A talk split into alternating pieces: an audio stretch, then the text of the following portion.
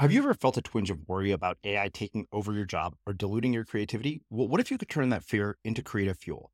We've just published an amazing new ebook called The Four Keys to Success in an AI World. And this is more than just a guide, it's a deep exploration into the human skills that AI can't touch, the skills that are essential for standing out and thriving, no matter how much technology evolves. We're talking about real differentiators here like creativity, emotional intelligence, critical thinking, and much more. Inside, you'll find actionable insights and strategies to develop these skills, whether you're a creative person, a business person, or just simply someone who loves personal development.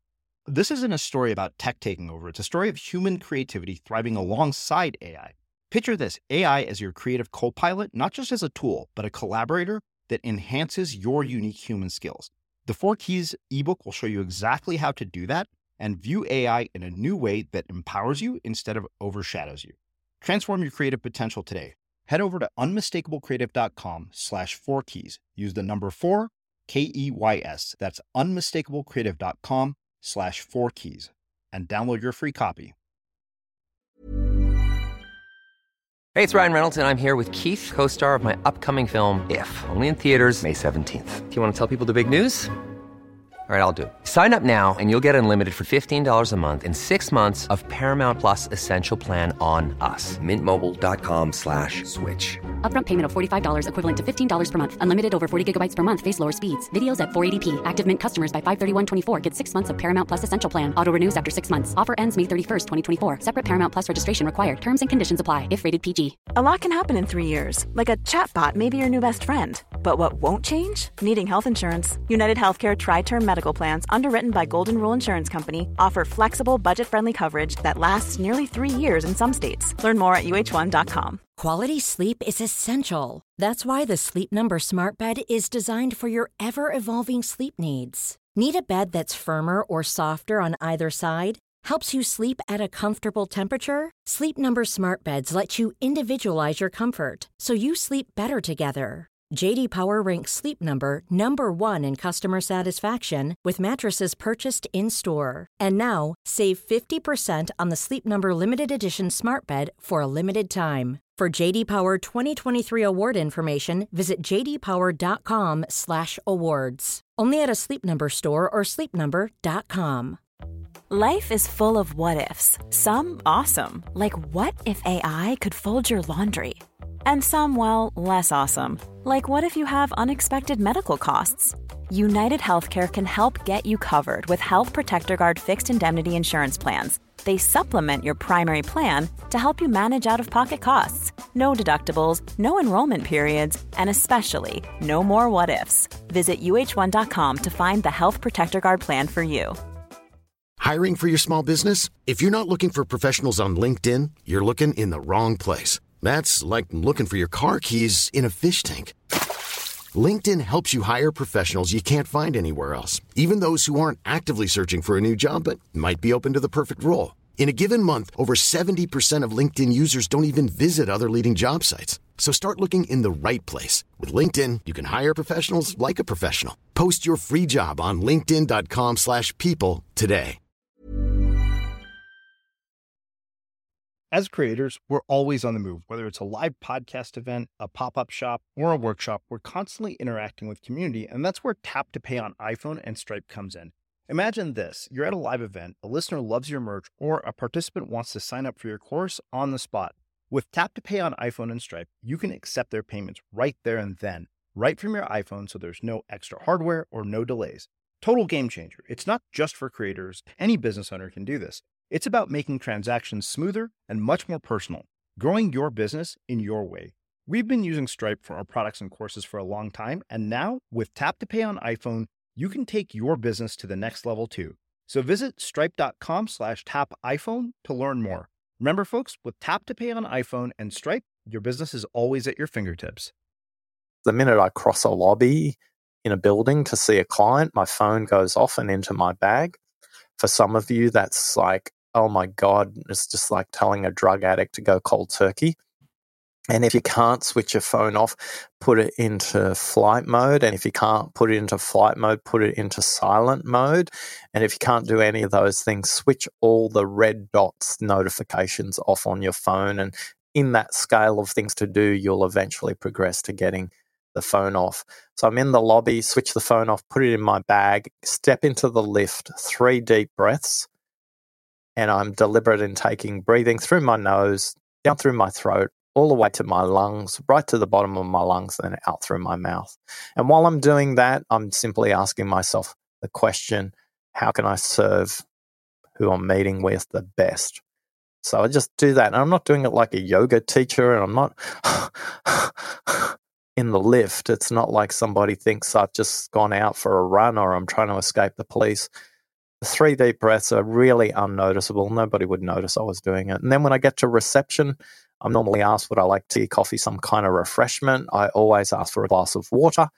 And depending on how many people I'm meeting, I'm asking for water for them. So if all you did was switch off your distractions, drink water, and breathe deeply before you start the process of listening, you'd be ahead of 86% of people and you create a different listening experience for everybody. I'm Srini Rao, and this is the Unmistakable Creative Podcast, where you get a window into the stories and insights of the most innovative and creative minds who've started movements, built thriving businesses, written best selling books, and created insanely interesting art. For more, check out our 500 episode archive at unmistakablecreative.com. Hey, it's Srini. So I just want to tell you how much I appreciate the fact that you're listening to the show. And if you found the podcast fascinating, instructive, inspiring, or maybe even heartwarming, if there's one person you could think of who'd appreciate our show, a friend or a family member, take a moment and share the show with them because good ideas are meant to be shared. Oscar, welcome to the Unmistakable Creative. Thanks so much for taking the time to join us. G'day, Srini. I'm really looking forward to listening to your questions, but more importantly, how was the surf today? Well, the surf was actually quite good. Uh, you know, it, granted, I got you know caught in a bad current, but that's a whole other story that I don't think people really care that much about. You, um, you realize we're, we're, we're, we're villains to each other. I'm an ocean swimmer and you're an ocean surfer, you know. Oh, so yeah, when we are going out, we're trying to figure out how to get the heck out of your way. And when you're on a wave, you're relatively unpredictable. and I'm trying to basically think to myself, why the hell are you in the water? Go swim somewhere else on the beach. uh, well, so uh, I, I, think given the nature of your work, uh, you know, this is a question that I like to start with on occasion. Uh, you know, I found out about you through your publicist, and I was immediately intrigued, given the fact that your work is all about listening. And I thought, okay, this is really a question that really makes some of the sense. What social group were you a part of uh, when you were in high school, and what impact did those people end up having on your life and the choices that you've made throughout your career? Yeah, my social group had a profound impact on me. I went to a school with 23 nationalities. The part of Sydney, Australia, where I'm from, is right next to the immigration centre. So when you come to Australia, you're more than likely to go to Sydney, the largest city by population. And at the time I was at school, there was wars in Vietnam, there were wars in South America, there were people fleeing Eastern Europe and the Soviet bloc at that time. So that meant we had fantastic lunches, a swap with each other. We could learn phrases and how to swear in all kinds of nationalities. But the one thing that unified Ashrini was an Italian card game called Briscola. And Briscola was not too dissimilar to most uh, kind of cards. They have suits in them and all of that. But it's a game played in pairs. So you would play me and somebody else versus somebody else and somebody else. So two teams, two people on each team, and you sit diagonally opposite each other for this card game. Now, one of the things you don't know about me, Srini, is I have this thing called dyscalculia, which means I have a poor relationship with numbers. I transpose numbers, which means if you said to me 91732, I would probably think in my head 97312 or something like that, which means I'm appalling at counting cards. But what I learned well after the fact, oh, it became great at reading body language. And despite the fact we were playing against the team who were speaking Chinese against each other, and I was on a team with a guy from Yugoslavia or a guy from Uruguay or a guy from Poland, and we'd have to speak English and they could understand what were, we were saying, I was reading their face every single time. And because they were speaking in their home language, they were really arrogant and not paying attention to their body language. so I got taught at a really early age the currency of listening when you're not listening to the words and trying to understand the meaning well beyond the words. Now, it took three decades for me to catch up with that learning. But my social group had a profound impact on the rest of my life because I look back then and I go, wow, if only I would have started three decades sooner in my quest to create 100 million deep listeners in the world, I would have got there much sooner. But it's ironic that uh, I, I'm a son of two first generation migrants from Italy. Can't speak a word of Italian because my parents mm. are kind of modern Romeo and Juliet story where they got kind of kicked out of their families for getting married, and uh, I didn't get to learn Italian. And yet I was playing an Italian card game against the guys from Vietnam, Poland, and uh, Uruguay.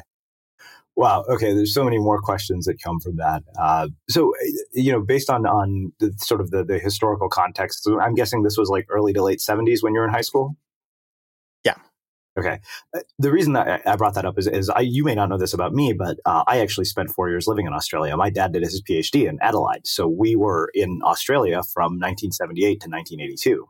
Okay. And one of the reasons I was curious about this is because, you know, you mentioned that you're this incredibly ethnically diverse group. And one of the things I remember my dad telling me as I was growing up was that, you know, at that time, he said you'd be surprised that there was a lot of racism. Um, he had landlords who would actually say, hey, you know, he, he would bring, you know, a, a, black person from Africa, like a grad student, to rent the place, and the person wouldn't rent it to the point where my dad actually had to call around and say, hey, listen, I have another grad student who's looking for a place. He's black. And by the way, if you're not going to rent to him, I would really like you to know so we don't waste our gas money driving over there. Uh, so, so I hmm. wonder, you know, one, particularly given the world that we're in today. I mean, you are in Australia, but we're in America. Uh, what were race relations like at that time? And you know, why do you think that you had the experience you did, and then somebody like my dad had that experience? Australia is a story of two distinct stories. For millennia, many, many tribes, nearly 200 Aboriginal tribes, lived in complete harmony across the continent with no problems whatsoever.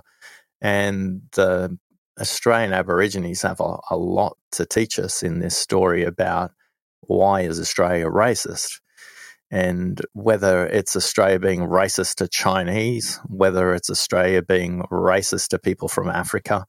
And when my parents came here, they were called the wogs of the, and it was a disparaging term and um, people from Northern Europe probably didn't get this as much as people from Southern Europe, particularly the Greeks, uh, the Italians, the Spaniards, who had darker skin um, because they were more Southern Europe.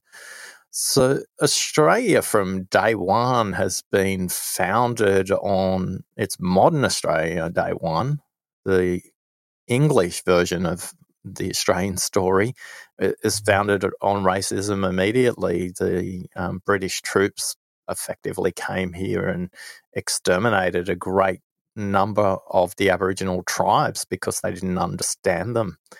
And, and that continues through to modern day. But when there was a gold rush in Australia in the 1860s, there was um, political parties founded on blocking Chinese from coming to Australia.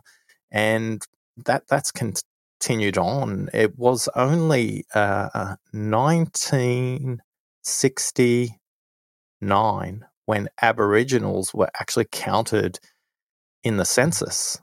Up until then, they were considered fauna and flora, even though they were uh, fighting in wars for Australians. And uh, Australia has a very complicated relationship with new migrants and migrants coming from the Middle East right now are experiencing exactly the same thing that my parents experienced, the Chinese experienced. But I have this very firm belief that multiculturalism is and has been great for Australia. I, have mm. had personal experience of that, and it takes the next generation to go through a schooling system together for that to get washed out of yeah. the thinking. But there are people who hold on desperately to when we were great in the past. And in the past, maybe we weren't so great. Just the memories we hold about the past might be great as well. So, uh, yes, Australia is a racist country and was founded on racist principles. And Australia had an immigration policy up until the late 1950s called the White Australia Policy. That, that, they, that you couldn't migrate to Australia unless your ethnic race was something that resembled uh, a Caucasian European. Wow. Which is funny because, you know, I think by the time my parents uh, migrated to Australia, like they said part of why they went to Australia first is because it was one of the easiest places for immigrants to go to. Uh, it, it's funny you mentioned, you know, kids of, of different um, cultures going through school together. And I think it's such a relevant uh, topic given we're talking about hmm. listening, mm. because in, in my mind, I think that you know, basically eliminating this from culture really requires listening to each other. And it's funny because I think in 25 years of living in the United States, like we came maybe longer, you know, I'm terrible at math, much like you are with numbers. Uh, I have an Indian person who sucks at math, contrary to popular belief. We're not all good at math. But, uh, you know, I think one of the things that has always been interesting to me is I grew up in Texas and I witnessed, you know, outright racism, not towards me, and in all this time, my parents had never once brought up the issue of racism with me. And then, you know, 2017, I was about to get on a flight. I'd just gotten out of the water in San Clemente. I was surfing. My dad calls me and he says, Hey, are you traveling anywhere this week? And I said, Yeah. Why? Uh, he said, Well, if anybody says anything to you on a plane, don't say anything. And I'm thinking to myself, okay, wait a minute. We lived in Texas and you've never once brought up anything like this. What the hell?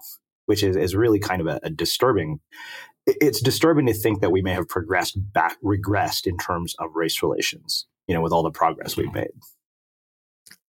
I'm curious what prompted him to say that. Well, I, I think that it was, you know, it was right after the election in 2016, and so it, I think part of it was just what, but he was also it was also a lot of what he was watching on the news, mm. and I, that's why. Uh, but it was just a strange comment because I never it, it, like I said, even living in Texas for seven years, where you would think that would mm. be where we would have this conversation, it never happened.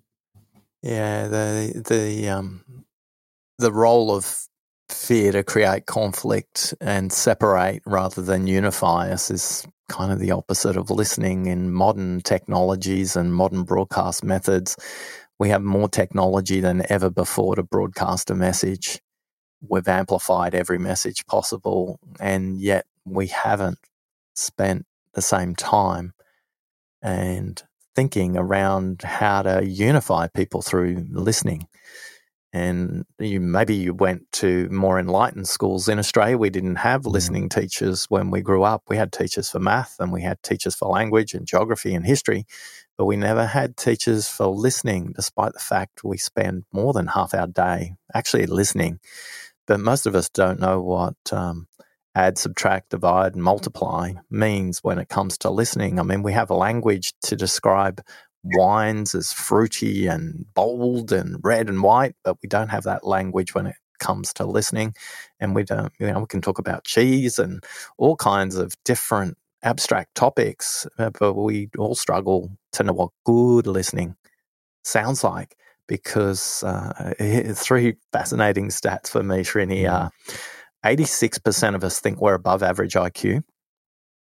84% of us think we're above average car drivers, and 83% of us think we're above average listeners. Yeah.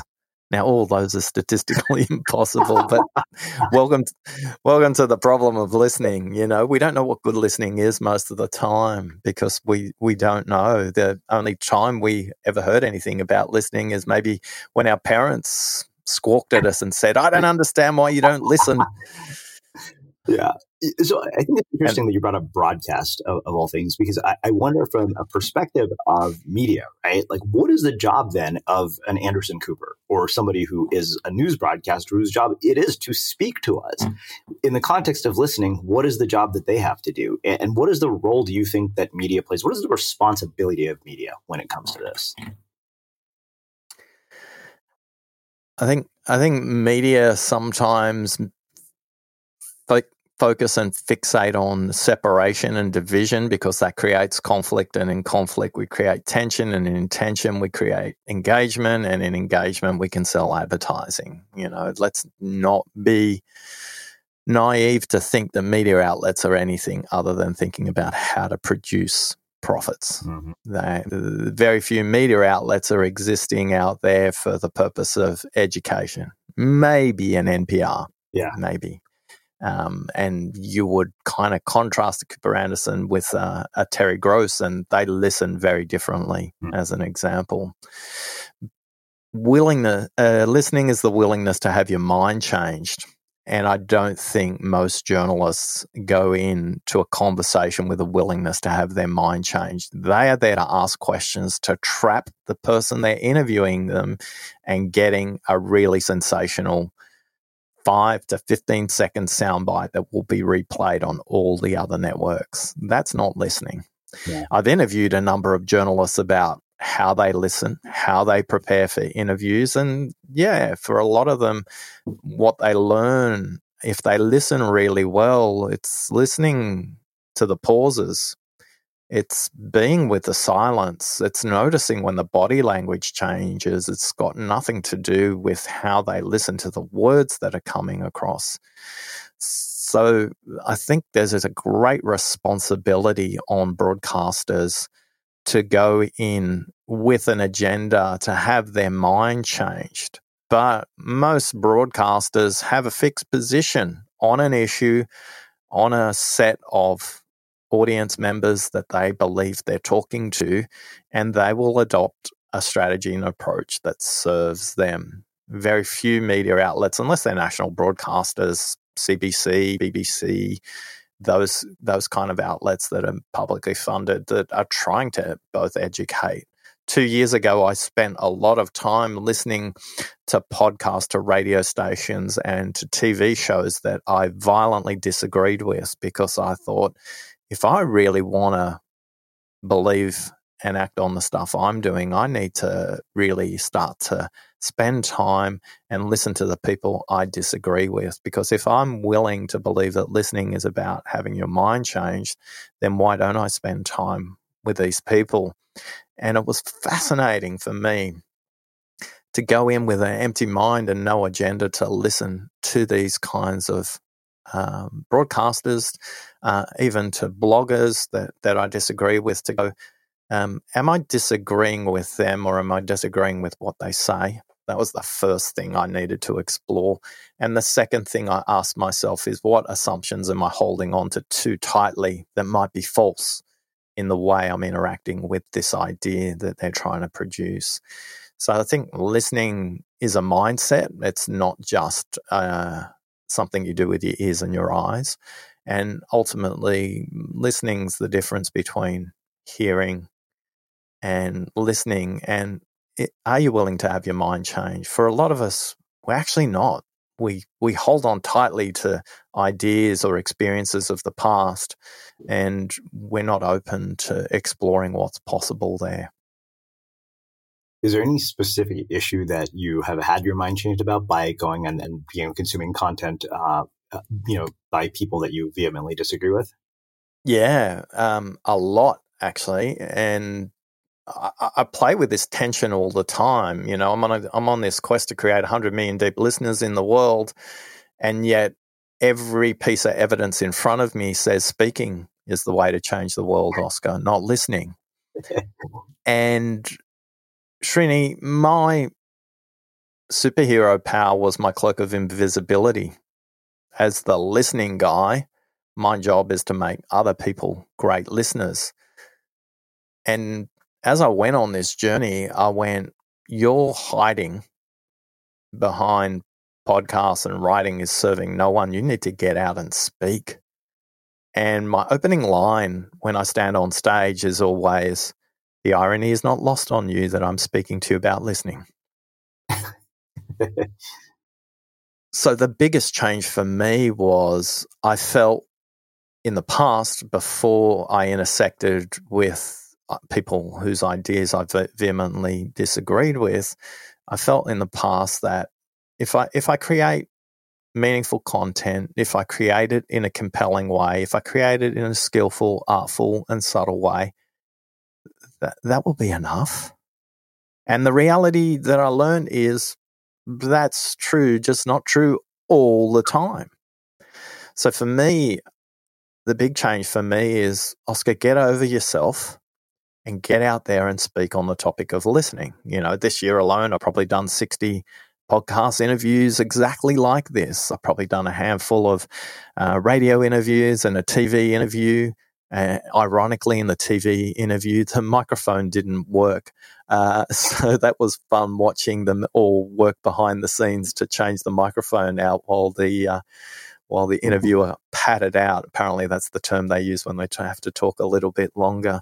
So that's the big change for me. And it sounds simple, doesn't it? But do you know how hard I fought? For how long I fought? I fought for six months against that concept. No, Oscar, if you're a great listener, you can change the world through listening. Well, that's partly true, Oscar, said the other half of my brain. But you need to get out there and you need to be visible and you need to put your idea out there and you need to be challenged. And that was scary for me. And a lot of people have been sending me messages saying it's great to hear you speaking because not many people are speaking on this topic. I wish there were more people speaking on this topic. And surprisingly, for me, not surprisingly, probably for anybody else, the idea spreads faster if I speak about it more. So, mm. Srini, that's a really big learning for me. wow. Okay. So I, I, want to come back to this because I think it'll actually make a perfect segue into your work. But I, I want to go back to something you said earlier, um, which was about your parents and the fact that they were both effectively excommunicated from their families. Yeah. Uh, this Romeo and Juliet story. Yeah one, I wonder, you know, what impact that had on you in terms of human dynamics and relationships, and were they ever welcome back at any point? Honestly, while I was growing up, I didn't know any different. So, no, it didn't have any impact on me at all. Maybe down the track, if I want to unpick my mental spaghetti, I might have made up a whole bunch of stories about that. But in that moment, it accelerated my integration into Australian society rather than going to Saturday school. So in in our area, there's a very big Saturday school dynamic where Saturday school is your home language school. So there were Greek schools, Italian schools, there were Vietnamese schools, there were Spanish schools, there were Polish schools, and typically they're associated with the church groups or the religions that sit around them as well. And you would learn your home language, you would learn about your home culture, you would learn about your home foods, you would learn about your home language, you would learn about your home folklore. I learn about cricket. I learn about tennis. I learn about playing soccer. I learn about barbecues. I learn about these fascinating things called Devon sandwiches. Oh my goodness. I think about the worst parts of any bit of meat that you could get, and they're all kind of pasted together. They're the leftover meat off the production line. And uh, that was a big deal in our part of the world. If you could have a Devon sandwich with some um, ketchup or some tomato sauce, as we would call it in Australia, that was the height of decadence. If you could have a Devon sandwich, it was like, wow. And wasn't until I went to this school that I was mentioning earlier on in high school. This is like, wow, there's this whole world out there of amazing food that doesn't come between two pieces of white bread with some sauce on it. So, in that moment, no, didn't make a difference to me at all. And yet now, the thing I yearn for, the thing I love, the thing I have passion for is Andrea Bocelli. I have um, amazing yearning to learn more about the Italian language, about Italian history, about Italian music, about the art of Italy, about so many things about Italy. Now, the good news for my parents' family and my mum's family, my dad's family, eventually, I think partly because of this, the strain of having to operate independently in Australia, they they ended up divorcing. So what ended up happening is I got reconnected to those families in my teenage years, but I didn't have any backstory, any common experiences with them. They all spoke Italian to each other. I couldn't, I didn't understand what they were saying. Eventually, I could make up a few words in what they were saying, but mostly no. I didn't. So in in looking back, yeah, I missed out on stuff. But in the moment, as a kid, it was awesome. I learned how to play cricket, and we played tennis on the on the road with our neighbours and things like that. Whereas if if I wasn't, I'd be going to Italian school on a Saturday and having a completely different experience. This is Paige, the co-host of Giggly Squad, and I want to tell you about a company that I've been loving, Olive and June. Olive and June gives you everything that you need for a salon quality manicure in one box. And if you break it down, it really comes out to $2 a manicure, which is absolutely insane. It's also so easy to get salon worthy nails at home with Olive and June. The difference between how your nails used to look when you did them yourself and now with the Mani system is a complete game changer. The best thing about Olive and June too is it's a quick dry, dries in about one minute, lasts for five days, and full coverage in up to one to two coats. Visit oliveandjune.com slash perfect Mani 20 for 20% off your first system. That's oliveandjune.com slash perfect Mani 20 for 20% off your first system. Many of us have those stubborn pounds that seem impossible to lose, no matter how good we eat or how hard we work out. My solution is PlushCare. PlushCare is a leading telehealth provider with doctors who are there for you day and night to partner with you in your weight loss journey. They can prescribe FDA-approved weight loss medications like Wegovy and Zepbound for those who qualify. Plus, they accept most insurance plans. To get started, visit plushcare.com slash weight loss. That's plushcare.com slash weight loss. Hey there, it's Michele Norris. I'm host of a podcast called Your Mama's Kitchen. When I travel, I'm usually looking for a way to find a taste of home when I'm not at home. And one of the things I love to do when I am at home is entertain. And Airbnb allows me to do that. When I was in California recently, I rented a house that had a great kitchen. And when we were sitting around the table, we we're all thinking, we're in someone else's house. Someone could be in all of our homes as well. If you have a home, but you're not always at home, you have an Airbnb. Your home might be worth more than you think. Find out how much at airbnb.com/slash host. Hey, it's Ryan Reynolds, and I'm here with Keith, co star of my upcoming film, If, only in theaters, May 17th. Do you want to tell people the big news? All right, I'll do it. Sign up now and you'll get unlimited for $15 a month in six months of Paramount Plus Essential Plan on us. Mintmobile.com slash switch. Upfront payment of $45 equivalent to $15 per month. Unlimited over 40 gigabytes per month. Face lower speeds. Videos at 480p. Active Mint customers by 531.24 get six months of Paramount Plus Essential Plan. Auto renews after six months. Offer ends May 31st, 2024. Separate Paramount Plus registration required. Terms and conditions apply if rated PG. I'm Sandra, and I'm just the professional your small business was looking for. But you didn't hire me because you didn't use LinkedIn jobs. LinkedIn has professionals you can't find anywhere else, including those who aren't actively looking for a new job but might be open to the perfect role, like me. In a given month, over 70% of LinkedIn users don't visit other leading job sites. So if you're not looking on LinkedIn, you'll miss out on great candidates like Sandra. Start hiring professionals like a professional. Post your free job on linkedin.com/people today. As creators, we're always on the move. Whether it's a live podcast event, a pop-up shop, or a workshop, we're constantly interacting with community, and that's where Tap to Pay on iPhone and Stripe comes in. Imagine this. You're at a live event, a listener loves your merch, or a participant wants to sign up for your course on the spot. With Tap to Pay on iPhone and Stripe, you can accept their payments right there and then, right from your iPhone so there's no extra hardware or no delays. Total game changer. It's not just for creators, any business owner can do this. It's about making transactions smoother and much more personal, growing your business in your way. We've been using Stripe for our products and courses for a long time, and now with Tap to Pay on iPhone, you can take your business to the next level too. So visit stripe.com slash tap iPhone to learn more. Remember, folks, with Tap to Pay on iPhone and Stripe, your business is always at your fingertips. So, how in the world did you turn this into a career that eventually led you to Microsoft? Well, mentioned earlier on, I have this thing called dyscalculia. So my dad always said to me, Oscar, you know, work hard at school, study hard. No, no, no different to what your dad would have taught you through the Indian traditions. And any migrants are taught that education is is the way to social progress and, and economic success. So my dad worked really hard. He was self taught. He didn't own a pair of shoes till he was 14 years of age.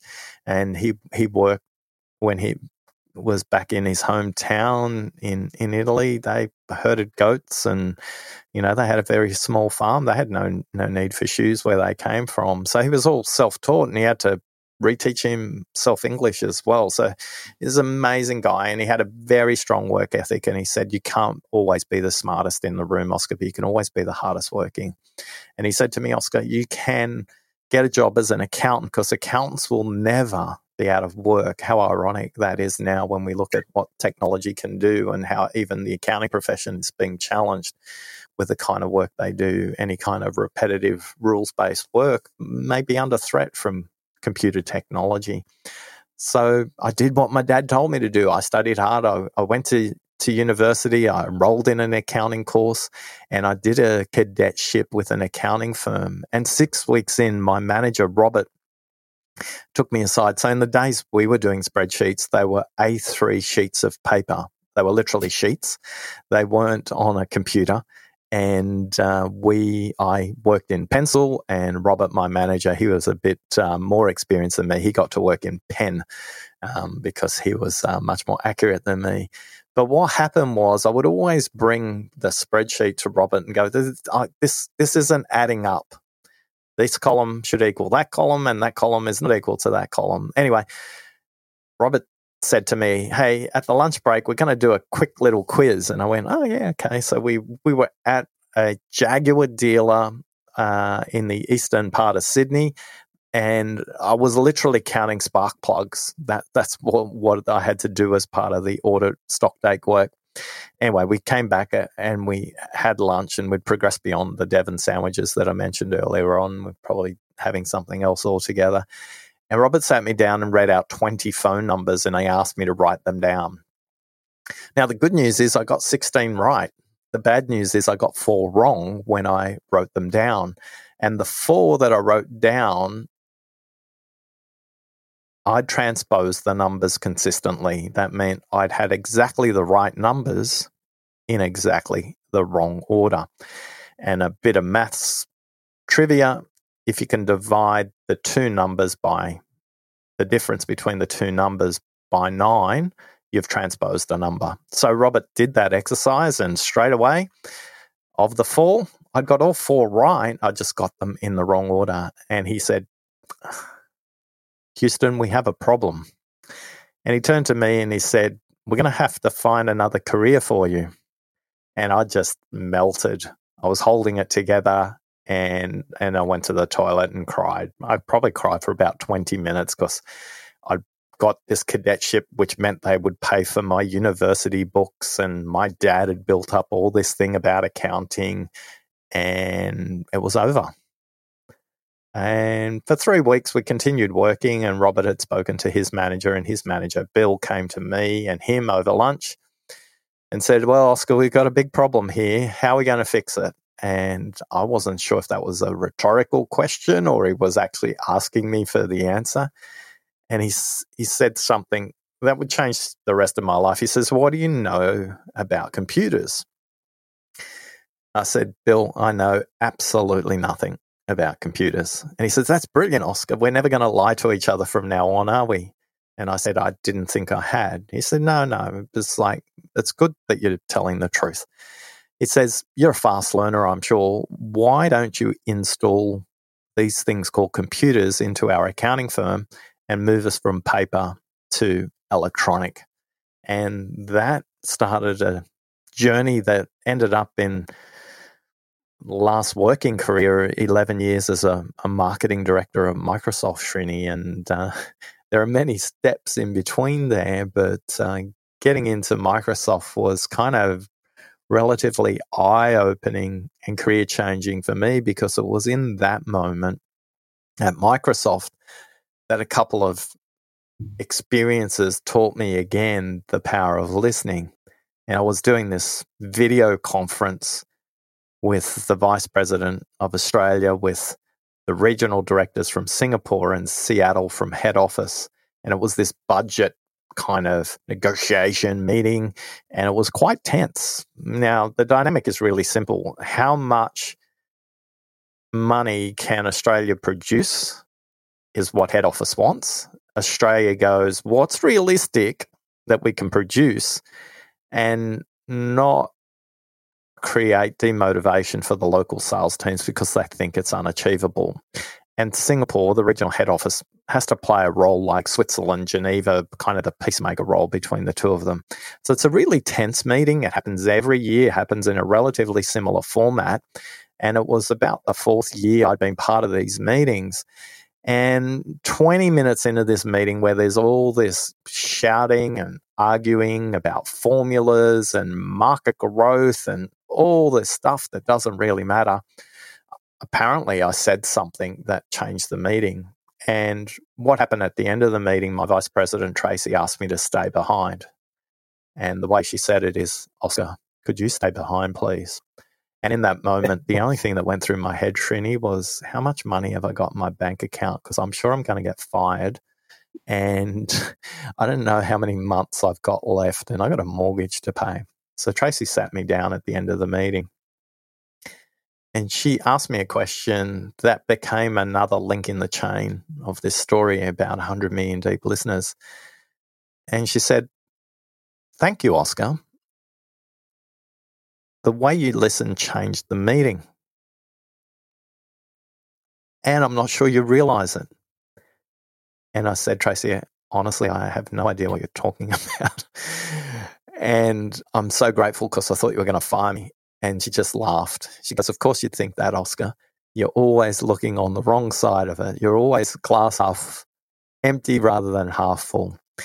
And I said, well, what happened? She said, At the 20 minute mark, you did that thing. And I said, That thing? She said, That question you asked. She said, You realize you change the whole tone of the meeting. You change the way everybody listened to each other and themselves. And we got a really productive outcome. And I think it was mostly because of what you did. She said, If you could teach the world how to do that, you could change the world but you could do it faster if you coded it. And I said, Do you mean code or do you mean code code? And because we're at Microsoft, when you say code something, it means put it into computer software. And she said, No, I mean code code. And at that point, she blew my mind. And I just went, How? I don't even know what I said at the 20 minute mark.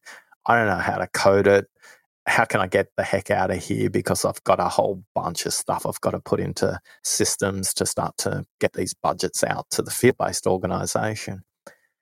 And she said, You do know what you said at the 20 minute mark. And I said, Nah, no. Uh, what did I say? she said, You asked the room, What assumptions are we all holding on to that could be false?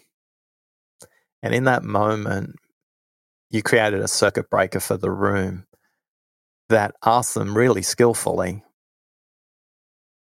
can we all admit we're wrong? Can we all admit we don't know everything? But you did it in such a simple way. I said, but that question was for me, Tracy. I was trying to figure out what I was holding on to too tightly that could be wrong because I was arguing a position as well. She said, yes, but you actually asked the question and everybody else didn't. And from that point on, everybody started talking about the assumption rather than the assertion. And I went, okay. and Srini, I just walked out of the meeting and I didn't think anything of it. Except eight weeks later, we had to do the reverse. We were head office and we had to talk to our state based sellers to get them to accept the money that we'd taken from our head office into their quotas, their budgets, their, their what would affect their commissions, their mortgages, their everything that happened with their families. And the same thing happens, of course. Head office thinks they're right. The field thinks the head office has got no idea. And roughly about halfway through the meeting, I asked that question again. And the same thing happened. But the host of the meeting was our CFO, Chief Operating Officer at the time, Brian. And at the end of the meeting, he said to me, Oscar, can you stay behind? So I knew it wasn't I wasn't going to get sacked. At least I hope I wasn't going to get sacked. And Brian said to me at the end of the meeting, he says, Can you teach me how to do that thing that you do? And I said, Brian, is it the uh, question thing that I do? He goes, Yeah, you, you changed the room. You changed me. You changed the way I thought about this when you asked that question. He said, Can you sit in a couple of my meetings with my team and then tell me how to improve my listening after the meeting. And I thought, that's nuts. What? I'm I'm just a marketing director. What what do I know? And uh, and, I did, and he, he said the same thing to me. He said, you know, if you could teach others how to do this, you could change the world. And I again, I walked out of that room. I never thought anything about it at all. And then uh, Tracy spoke to me about three months later and she says, Oscar, there's this whole profession that you should know about. And uh, you should go and research it and you should go and study it while you're at Microsoft. And, and they're a great employer. They were happy to kind of make some kind of financial contribution to my to my learning. And that started the journey to exploring listening of all things. Wow. Okay. I love this because I think it's such a perfect setup to get into the framework. And I think particularly, you know, you brought up uh, what assumptions are we making that are false? And I want to start with listening to yourself. Because when I listen to you say this and I, I hear you, you talk about this, I, I start to think to myself of like, you know, I wonder what assumptions am I making in my own story, in my own head that could be false that are limiting my life, making me unhappy. And I'm guessing a lot of people are doing the same thing. So let, us do a deeper dive into this idea of listening to yourself, like dissect that for me. And how might we let go of the assumptions that we're making that are not empowering to us? This happened about six months ago where I was I was working with a client who wasn't actually a client. So the situation was Zoe was working with another organization that she was quite frustrated with in terms of uh, helping her to become a better leader. And she works inside a really big technology company, and she just got a brand new job there. And she'd been working with this consulting organization, and she was really frustrated with them. And she was referred to me and she says, I want to change organizations. And whenever anybody says that to me, I, I think there's an unresolved story in them listening to themselves. And I said, Oh, Zoe, what, what's this all about? You know, oh, they're not getting the most out of me. They're not pushing me hard enough. They're not good at whatever they're doing. Their framework is not right. It's not accelerating. I'm not getting the results I need. And it was, it felt like they were poking a finger at somebody else. So I said to Zoe, I said, Are you okay if I ask you a few questions? And she said, Yeah, sure. And I said, Zoe, in that moment where you're talking about what they're not doing right and all of that, how are you turning up? If you were to describe how you were turning up in those meetings, how would you describe it? And the reason I love this story so much, I was at a public event only a couple of weeks ago where Zoe actually told this story from stage, which I thought was very brave of her, but equally very powerful in a story. And she said, Well, Oscar, I'm showing up as, and, she, and it was this really long pause, Srini. And I'm okay with a silence. I think the West is not comfortable with silence. We call it the awkward silence, we call it the pregnant pause. And the East is much better with silence than the West. That's something we can learn and something we can learn from our indigenous communities, whether that's Inuits or South American tribes in the Amazon or Aboriginal communities or Maoris, get comfortable with silence. So I just let the silence do the heavy lifting in this conversation. It probably took Zoe 45 seconds. And what I know, because she's, she said this at a speech recently, what was going through her head was what's the most innocuous animal I can say, so it gives no surface area for this guy to come back at me.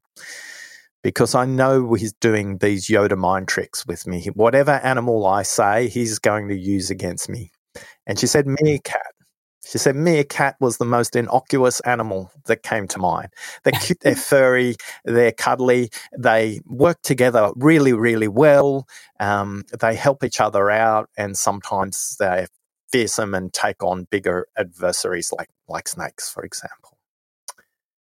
And so Zoe said to me, Well, I'm showing up as a meerkat, Oscar.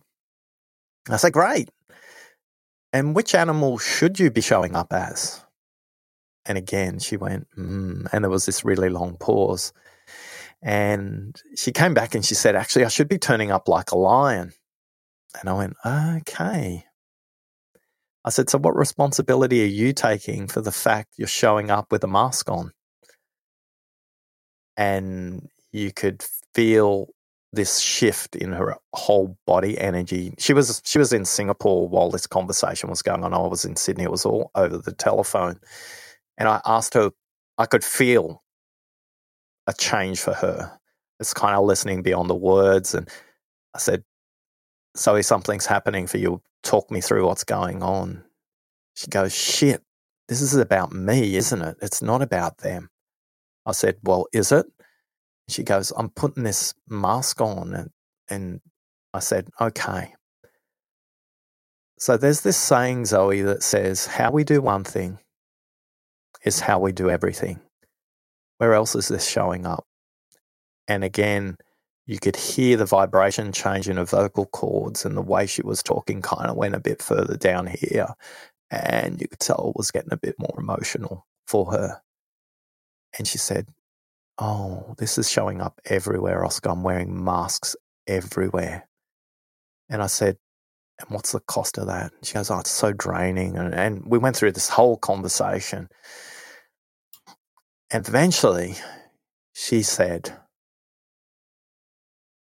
the problem's not the consultant, is it? I said, I don't know.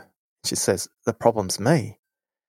And I said, okay, so what are you going to do with it? She goes, I have to go back to the consultant and have this conversation, don't I? I said, well, if that's what you feel you need to do, then go do that. And she did. And they decided to separate and not work together. And she decided to come and work for me because she said uh, three questions got her faster to listening to herself than working with the other consultant for six months. Now, that's not because I'm brilliant. It's just because Zoe had the courage to go and listen to herself and listen to herself deeply. Because most of us think being fixated, obsessed, and focused on the speaker is the starting point of good listening. The starting point of good listening is listening to yourself. You need to be available to the other person. And if you've got a radio station playing a frequency about a song there might be a country and western song about ba-ding, ba-ding, ba-ding, and it's a repetitive song about some drama in your life that you're dragging along with you. That's not productive way to start listening. Most of us are distracted before we even turn up how to listen. Before we even get into the conversation, we're thinking about the last thing in our life or the next thing in our life or a big conflict in our life or a big drama in our life or what we've got to do in the evening or what we've got to do on the weekend. It's happening to you right now listening to this podcast. Whether you're running, whether you're commuting, whether you're cooking, you're being completely distracted right now. Because for most of us, we don't know that although Oscar speaks at 125 words a minute, you can listen at 400 words a minute. So I need to speak three times faster for your brain to go, hurry up, because I'm speaking too slow for you. Now, racehorse callers and um, cattle auctioneers speak at about 200 words a minute. But for most of us, we're filling in the gaps and we're zoning out and we're thinking about other things rather than being completely present. And the reason we are is because we don't prepare ourselves to listen whenever you go to a concert, whether that's a rock concert or a classic music concert, you go through a ritual to get there. You go through a ritual as you go to sit in your seat or find the area you're going to stand at a at a concert. But for most of us, we don't even think about that preparation before we get into the conversation, Srini. So for all of us, that's one of the most important things is our internal distractions. But the other thing that amplifies this are the external distractions. And for most of us, it's our cell phone, it's our laptop, it's our iPad. These external distractions that we think are really important aren't. 86% of people in our research database struggle with external distractions. And of the 86%, two thirds struggle with their cell phone. So, if I give you one tip for listening to yourself, if you want to make a big difference there, switch your cell phone into flight mode, switch your laptop into flight mode, switch your iPad into flight mode so those buzzers and bings and screen notifications go off. And it will completely transform your ability to be ready to listen. So we haven't got to the listening bit yet, but just getting yourself ready to listen, Srini. Well, it's funny you say that because I noticed this. I, I made a point at you know uh, some point last year when I would go on a date with somebody, I would turn off the phone once I arrived at wherever it is that I was meeting them, and it made a huge difference in the entire interaction. I was hosting a Microsoft vice president from Seattle in 2007 Peter ran a big organization. He looked after about 30,000 people, it represented about, I don't know, $500 million in revenue. And he was hosting 20 CEOs in Australia in a hotel room. He'd flown directly in from Seattle that morning. I was the first meeting, nine o'clock. Peter sat down at the head of the table. I was just about to introduce Peter. And Peter did something amazing that I'll remember for the rest of my life. He stood up switched his cell phone off, walked to the corner, put it in his bag, and sat back down. He apologized to everybody in the room and he says, The most important thing I can do for the next hour is pay complete attention to everybody in this room. I'm really sorry. Now, what do you think happened next? Everybody followed suit. So, 17 of the 20 followed suit, meaning they either switched it into flight mode or put it in their bag. And uh, after 45 minutes, Peter left that room and went to another meeting with another group of CEOs being hosted by another person like me and Microsoft. And I had a half an hour debrief with that group. And that group still meets today, ironically, but they've all left the companies they were at. They may or may not work in technologies now. And all of them said it was great to listen to other opinions in this room. And it's all because we switched off our cell phones. Hmm. So, the most important thing every single one of us can do is pay attention to the other person. It's an amazing currency. I was working with Mick, a tech leader, two and a half years ago. He rang me up on a Monday morning about quarter quarter past eight, and he was in his car, and I was in my car, and we were we were chatting, and he kind of just blurted out, "Hey, Oscar, you nearly cost me my marriage last Friday," and I went, okay, tell me more, Mick. he says, it was about 7.30 on a Friday night. We'd put the kids to bed. My wife had cleared the table. And then she said those words we all dread. I said, what words are those? He says, his wife said to him, we need to talk. We need to talk at the dinner table. So he went, he sat down, he faced his wife, and they had a chat. And she said to him, Mick, just be honest with me. I know you're having an affair. Just tell me who it is. Because in the last three months, you've never paid me so much attention as you have in the last three months. And I know you're trying to distract me with all this attention. And he looked at her and he said, It's not what you think it is. And she goes, Don't lie to me. Just tell me honestly who it is. And he goes, Okay. It's not what you think it is. It's not a her. It's a him. she burst out crying because she jumped to the assumption you might have just jumped to. And he grabbed her hand and he said, no, no, no, it's not what you think it is. The last three months, I've been working with someone who's teaching me how to listen. And with that, she sighed and relaxed, apparently. And he gave her a big hug. And she just said to him, I've never felt so sexy as I have in the last three months with all the attention you've paid me. And he said, Oscar, although you nearly cost me my marriage, it was a great Friday night, and I'll leave the rest to everyone's imagination.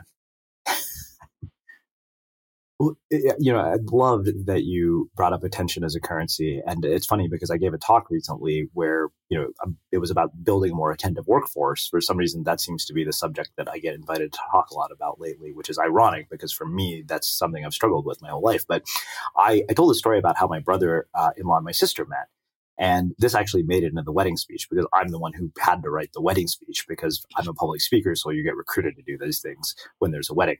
Uh, but I asked my dad, uh, you know, what is it that makes this guy perfect for my sister? And this is, has stayed with me for a really long time. And I've echoed this story multiple times. Uh, you know, when they had their first date, he, my sister casually dropped the fact that she played the cello. And I always thought I'd, I barely remember her playing the cello because I was an all state band and that was really good. And I was like, yeah, she wasn't at that. I was like, that's overstating her, her abilities. But on their fifth date, he called her and he said, Hey, Yo Yo Ma is coming to the Hollywood Bowl. Do you want to go? And when I asked my dad, I said, What is it that makes him perfect? Because that was how I wanted to have him start the speech. And he said he pays attention to her. And that mm. was the story he told. Powerful. And the reason it's powerful is it's easy to spot shine the spotlight on it because it's so rare. And that's something we can all change. We can all spend a bit more time paying attention to ourselves first so we can be available to pay attention to others. And uh, the three tips I'm most commonly asked for are, you know, when switch off all those distractions. Number two, drink water while you're listening to somebody. hydrated brain is a listening brain. We kind of go through most of the day in the West dehydrated. And the brain is 5% of the body mass, yet it consumes 26% of the blood mm. sugars. So, the best way to get blood sugars to the brain is through hydration. And then, tip number three the deeper you breathe, the deeper you listen. And it's not for you to focus on the other, but it's to prepare your mind with a state and place to be available to listen to the other. Three simple deep breaths will transform your state and bring you into the present to notice what's going on for you now and ideally what's not going on for you now. And the way I wrap it up into a ritual for me is the minute I cross a lobby in a building to see a client, my phone goes off and into my bag. For some of you, that's like, oh my God, it's just like telling a drug addict to go cold turkey. And if you can't switch your phone off, put it into flight mode. And if you can't put it into flight mode, put it into silent mode. And if you can't do any of those things, switch all the red dots notifications off on your phone. And in that scale of things to do, you'll eventually progress to getting the phone off. So I'm in the lobby, switch the phone off, put it in my bag, step into the lift, three deep breaths. And I'm deliberate in taking breathing through my nose, down through my throat, all the way to my lungs, right to the bottom of my lungs, and out through my mouth. And while I'm doing that, I'm simply asking myself the question how can I serve who I'm meeting with the best? So I just do that. And I'm not doing it like a yoga teacher, and I'm not in the lift. It's not like somebody thinks I've just gone out for a run or I'm trying to escape the police. The three deep breaths are really unnoticeable. Nobody would notice I was doing it. And then when I get to reception, I'm normally asked would I like tea, coffee, some kind of refreshment. I always ask for a glass of water. And depending on how many people I'm meeting, I'm asking for water for them. So if all you did was switch off your distractions, drink water, and breathe deeply before you start the process of listening, you'd be ahead of 86% of people and you create a different listening experience for everybody. Thank you for listening to this episode of the Unmistakable Creative Podcast. While you were listening, were there any moments you found fascinating, inspiring, instructive, maybe even heartwarming? Can you think of anyone, a friend or a family member who would appreciate this moment? If so, take a second and share today's episode with that one person because good ideas and messages are. Small details are big surfaces, tight corners are odd shapes, flat, rounded, textured, or tall. Whatever your next project, there's a spray paint pattern that's just right. Because Rust new Custom Spray 5 and 1 gives you control with five different spray patterns. So you can tackle nooks, crannies, edges, and curves without worrying about drips, runs, uneven coverage, or anything else. Custom Spray 5 and 1. Only from Rust Ever catch yourself eating the same flavorless dinner three days in a row? Dreaming of something better? Well, HelloFresh is your guilt free dream come true, baby. It's me, Keke Palmer. Let's wake up those taste buds with hot, juicy pecan crusted chicken or garlic butter shrimp scampi. Mm. Hello Fresh. Stop dreaming of all the delicious possibilities and dig in at HelloFresh.com. Let's get this dinner party started.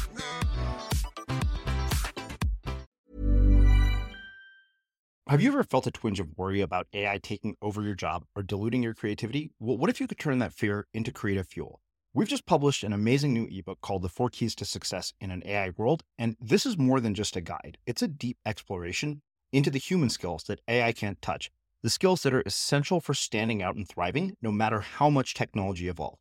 We're talking about real differentiators here like creativity, emotional intelligence, critical thinking, and much more.